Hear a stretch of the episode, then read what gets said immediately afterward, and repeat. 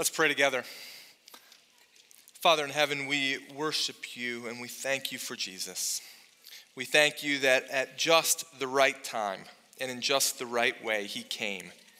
He came to show us more of yourself, to show us a way of life, to forgive us of our sins, to give us a hope for a future and for eternity. And we pray today that as we think about him even more carefully, that you would prompt in our hearts and our minds and stir our affections to follow him even more faithfully. In his name we pray. Amen. It's good to have a king. Now, I know that in 2017, in the United States of America, the idea of having a king might seem to us to be rather foreign or undesirable. But I want to tell you this morning that it is good for us to have a king. And in fact, God designed each one of us to follow the rule of a king. Our problem throughout history has been the competition of bad kings to win over our affections or to rule over our lives. I mean, for example, just earlier this year, the fast food giant, the Burger King, decided to set up shop in the backyard of another king. They opened their first franchise in the country of Belgium. And another king, King Philippe of Belgium, took notice. And as Burger King set up shop in the backyard of the other king, they began an online campaign which asked the users of their website, Who is the king? And it allowed them to vote for who they wanted their king to be the cartoon version of King Philippe or the fictional Burger King. Two kings, one single crown. Who shall reign? The question was asked. Now, unfortunately, the mock election caught notice of the royal family, and they expressed their public disapproval and quickly had the campaign shut down. Because at the end of the day, it appears that King Philippe and the Burger King have at least one point of view in common. There can only be one king. This season, we've been celebrating and exploring together the different portraits of Christmas, the different pictures that God gives about the importance of the coming of Jesus. We've seen that Jesus is the portrait of promise, that he is the portrait of light, in the darkness. And today I want to briefly look at with you what the Bible says about Jesus being the portrait of a king.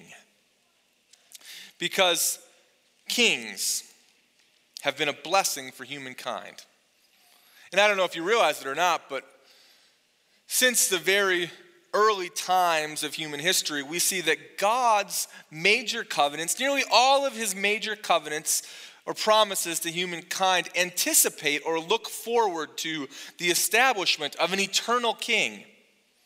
And today I just want to point out a few of those for you as we walk through different sections of the Bible. The first is found in Genesis chapter 17. In the very early time, God says to Abraham, Behold, my covenant is with you, and you shall be the father of a multitude of nations. No longer shall your name be called Abram but your name shall be Abraham. For I have made you the father of a multitude of nations. I will make you exceedingly fruitful, and I will make you into nations. And kings shall come from you. The promise of kings was a blessing to Abraham and to his offspring represented in all of the nations for generation after generation to come. But the eternal king that he is alluding to does not just come from any old line of kings, there is a specific promise for a specific line. Because after Abraham's people, Israel, were formed into a nation, we see that they chose to recognize some pretty bad kings. Kings that did not follow God nor his ways. And so God raised up for them a king after his own heart, King David. And this king would give all of humanity a picture of the eternal king that was to come. He was tender, but strong. He was confident, yet at the same time dependent on God. He was not vengeful, nor did his kingdom prove to be ruled by the pressures of outsiders, nor the pursuit of his own personal gain. And in fact, the eternal King Jesus would come from this line of kings as it was promised. 2 Samuel chapter 7 tells us as much. Thus says the Lord of hosts, it says in verse 8, I took you from the pasture, being King David. I took you from the pasture, from following the sheep, that you should be prince over my people Israel. And I have been with you wherever you went and have cut off your enemies from before you. And I will make for you a great name, like the name of the great ones of the earth. And your house and your kingdom shall be made sure forever before me. Your throne shall be established forever. And this shows that God chose to use one of those who was lowly in the eyes of people. And he chose to make him great in the eyes of heaven. This humble and sincere King David would be established, his line, his throne for all of eternity. And it would be established through King Jesus. Because the same held true for him. When he came, he came as one who was humble, lowly in the eyes of humankind, but great in the eyes of heaven. And his throne would last forever. And so you're seeing just a taste of the Old Testament anticipation for the establishment of an eternal king. And, and maybe what we could say is this that God blesses us through establishing an eternal king. God blesses us through establishing an eternal king. And the call is to follow him. And we do follow him because this king and this kingdom has the promise of true peace attached to it one of the famous verses that you hear read at Christmas, Isaiah chapter 9.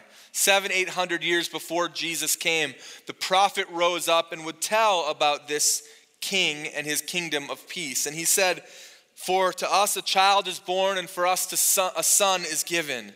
And the government shall be upon his shoulders, and his name shall be called Wonderful Counselor, Mighty God, Everlasting Father and Prince of Peace. Of the increase of his government and of peace, there will be no end on the throne of David and over his kingdom to establish it and uphold it with justice and righteousness from this time forth and forevermore. The zeal of the Lord of hosts will do this. And so you fast forward 700 years, Jesus arrives on the scene. And all of the events surrounding his birth and his arrival have element of kingship type activities to it. A star in the sky that only God himself could put there as a sign of the king who has come. A host of angels fit for a king announcing his arrival. The distinguished wise men coming to give him gifts that one would only give to a king, and the sitting earthly king upon his throne, King Herod, that would immediately try to kill off this potential successor to his throne. But this king is establishing a different kind of kingdom. The kingdom he establishes, King Jesus, is spiritual, first and foremost, and that spiritual kingdom becomes a physical reality in eternity. And so, for right now, the kingdom of Jesus is spiritual, and spiritually speaking, we might define this kingdom as the rule of God in the hearts and minds of those who've put their faith in King Jesus. It's the rule of God in your heart and in your mind. You become a member of the kingdom. And in this sense, each and every one of us can become part of this kingdom. Matthew 13, Jesus tells us that this kingdom that he's ruling is more valuable than anything else in the entire world. that people would sell everything that they had and anything that they had if only they could acquire it. But you can't buy it. You can only gain access to this kingdom through faith and surrender to the king. And so at the end of his life, Jesus is standing before Pontius Pilate, and Pilate said to him in John chapter 18, So you are a king? And he answered, You say that I am a king. And for this purpose I was born, and for this purpose I have come into the world, to bear witness to the truth. Everyone who is of the truth listens to my voice. God blesses us through establishing an eternal king. So let us follow him. I wonder who you think about when you think about a king. I wonder who pops into your mind. Perhaps you think about yourself. because deep down inside, many of us want to be our own king, the king of our own reality. After all, it is the democratic way. One quick search on the internet who is the king will reveal a variety of beliefs and sources that people have attained.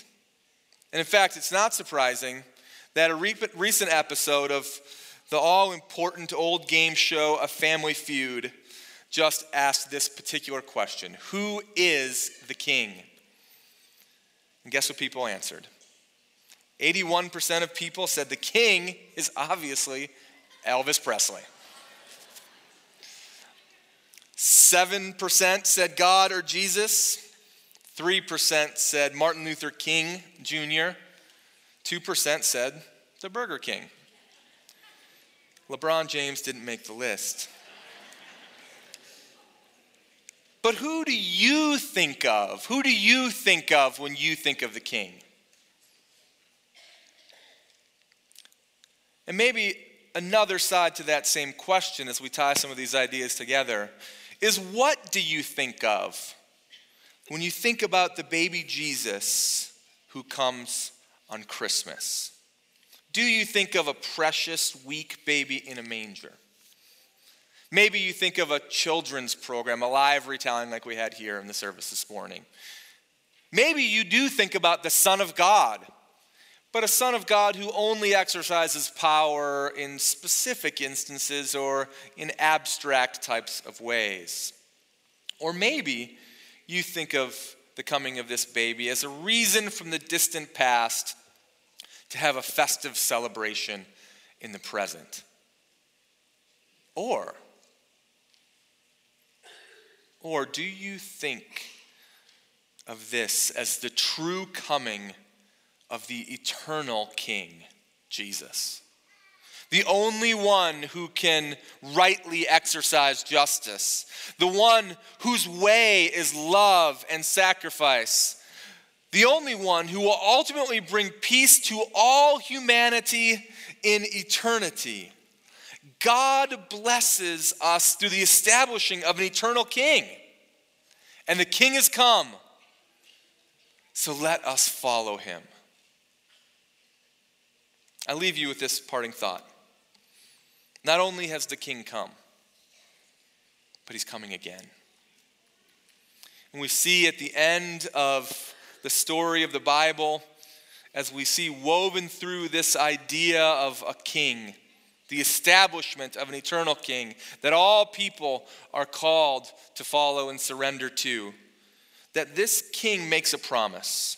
It says in Revelation chapter 22, verse 20, He who testifies to these things says, Surely I am coming again. Amen. Come, Lord Jesus.